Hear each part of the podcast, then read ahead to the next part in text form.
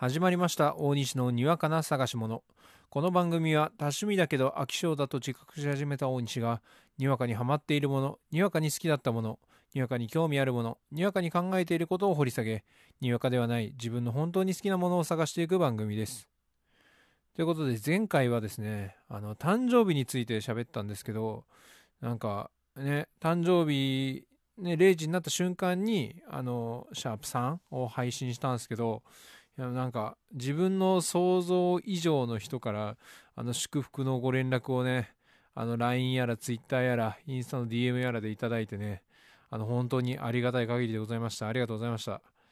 まあその中で一個ね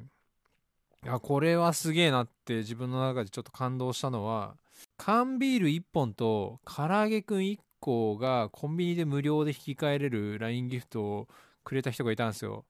なんかね、すごく感動しちゃった。なんかあの、なんかその缶ビール1個と唐揚げくんなんか1個って、なんかちょうどいいじゃん。もらう側としたら、なんかあの、そこまで金額高いやつもらうと申し訳ないみたいな、そういうのもないし、まあ、かといって、まあ、もらって嬉しいものっていう、その、いいバランスの取れたね、ちょうどいいとこだと思うんですよ。ね本当にありがとうございました。あの僕もねちょっとその LINE ギフト作戦ねちょっとちょくちょく使っていきたいと思います。はい。なんであの LINE ギフト送られた人はねあの誰かからの受け売りなんだとかね思わないようにしてもらえたらと思いますけども。まあそんなこんなでまあ誕生日ね僕9月誕生日なんですけどまあここ数年であの9月になったらルーティン化されてることがね、一個僕の中でございまして、あの、それが何かっていうと、あの、ゲッターズ飯田の五星三神占いっていう本を毎年9月ぐらいに買うっていうのがね、ルーティン化してるんですよ。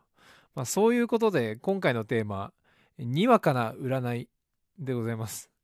皆さん、占いとかってね、信じたりしますかね俺、占いめちゃくちゃ好きなんですよね。あのこれどういう本かっていうと毎日365日の運勢が載ってるんですよ。そのこ今日はどういう日ですみたいな。でいやそんな当たるわけねえだろって思うじゃないですか。例えばその2021年度版とかまあ僕がこの間その買ったのは2022年度版なんですけどこれで例えば2022年の8月の運勢とかがあの当たってたりするんですよ。なんかうわ本当になってるみたいな。なんか2行ぐらいねあのこういう日なのであのこういうことに注意しましょうみたいなアドバイスみたいな書いてあって、まあ、実際なんか起こったりするんですよね。いやなんか本当に同じようなこと起こったなみたいな。で俺がなんでここまでね、占いハマりだしたかっていうと俺がね2020年の秋ぐらいですかね。仕事がめちゃくちゃ忙しすぎてあのあとなんかその引き継ぎとかね社内のことでいざこざがいっぱいありすぎてあのメンタルダウンしてたんですよねその頃。もうなんか精神科行くぐらいまであの落ち込んじゃっててでなんか出勤する時いつも吐き気催すみたいな。感じだったんですけどその時にこの五星三神占いの本を買って今日は何の日ですっていうのを見て電車の中で通勤してる電車の中でそれを見てよしこういう日かっていうのを心に留めながら仕事に行くっていうことをしてたんですよね。いやこうしてると、まあ、もしその悪いことが書いてあったとしても、まあ、本当に怒ったとしたらあだからこういう日だっていうふうに言われてたからなんかまあ大丈夫かみたいな。実際あったんですよ。なんかうっかりミスが多いから気をつけましょうみたいな。例えば書いてあったとするじゃないですか。そうするとね本当にボンミス繰り返したりするんですよその日、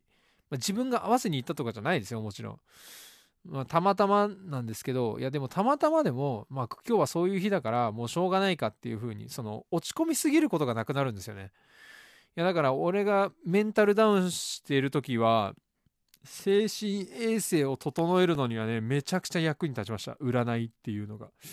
そうだからそういう使い方もねありなんかなってあの思ったりしてます。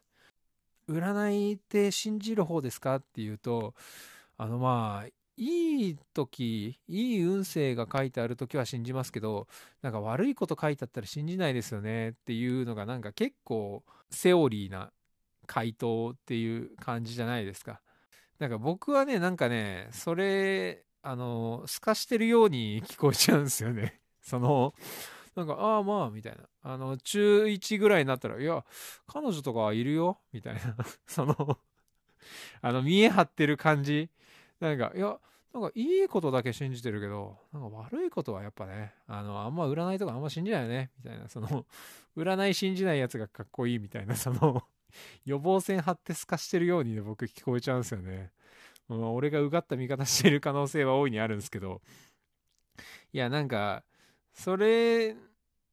ってなんか男はあんまり占いなんか好きじゃないみたいな風潮がなんかある気がするんですよ。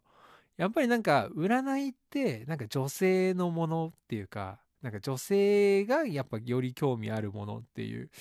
のがねイメージあると思うんですけど、まあ、こんなねちょっともう多様性がね認められつつある社会でもう男が占い好きって堂々と言ってもいいんじゃねえかっていう風にね、僕は警鐘を鳴らしたいわけですよ。いや、だってね、なんか、椎茸占いとかってあるんですよ。あの、あの、月曜日の12時ぐらい、昼の12時ぐらいに更新されるんですけど、12星座で分類されたね、あの、僕乙女座なんですけど、で、乙女座は、今週はこういう運気です。みたいな。これはどう乗り切るかっていうと、こういう風に乗り切りましょう。っていうのが、あの星座別でね書いてくれてるしいたけさんっていう方がやってる占いがねそのしいたけ占いってねあるんですけどあのツイッターのトレンドにもねまあその月曜日の昼になったらポンポン出てきたりとかもするんですけどそれのねあの LINE でお知らせするしてくれるんですよあの、しいたけ占い更新されましたみたいな。何月何日かな？何月何日分、今週の分更新されましたって LINE が来るんですけど、その LINE の教えてくれる LINE のアカウントが、防具ガールっていうゴリゴリの女性誌なんですよね。やっぱあの女性ターゲットっていうのはね、分かっていながら、なんか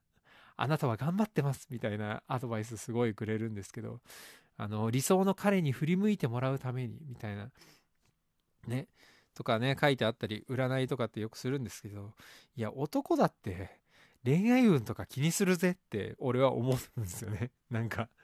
その、なんか占いはなんか今期迫っててなんか焦ってる女性が館に駆け込むみたいなイメージ結構ありますけどいや男だってね占いすがりたいしなんか手相とか見ますって思うんですよ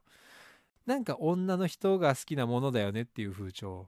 ちょっとねあの打開していきたいなと思います。僕はね占いが少なくとも大好きなんでね。はい。ゴリゴリに信じていきたいと思いますけども。はい。まあ、そうですね。ちなみになんですけど、まあ、この五星三神占いって、まあ、365日、まあ、運勢が載ってるんですけども、もちろん、まあ、その年にはどういう年なのかっていう占い結果もね、書いてあるんですよ。で、あの僕のタイプの場合、あの2021年は運を味方につけられる年らしいんですよね。いやだからあのこのポッドキャストをあの始めたのもあの運味方につけられるっていう風な占い出てるからいやまあ別にねまあ失敗するかもしんないけどまあなんとか大丈夫じゃないかなっていうなんとなくのその自信に対する担保みたいなやつができてたから、まあ、ちょっと始められたっていうのもねあります。でまあ2022年のやつをね買ったんですけど2022年はあの人生のピーク感じられる年って書いてあるんですけどあの俺の中でなんか大層な功績も何も残してないからあのピーク低くないって思ってるんで ちょっとまあねこの2021年のね下半期から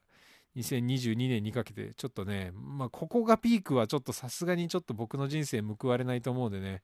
もっともっとねあの高みを 目指していけるようにね頑張っていきたいと思っているとこでございます。なんかこのポッドキャストあのなんかあのやるたびにですねあのだんだんだんだん良くなってるっていう風にね言ってもらえるのはありがたいんですけど俺やっぱそういうの影響されちゃうんすよね。だからなんか、あの、クソ回だなって思ってもね、あの、ちょっと温かい目でね、また聞いてもらえると 幸いでございます。ということで、また次回、はい、お会いしたいと思います。ありがとうございました。バイバイ。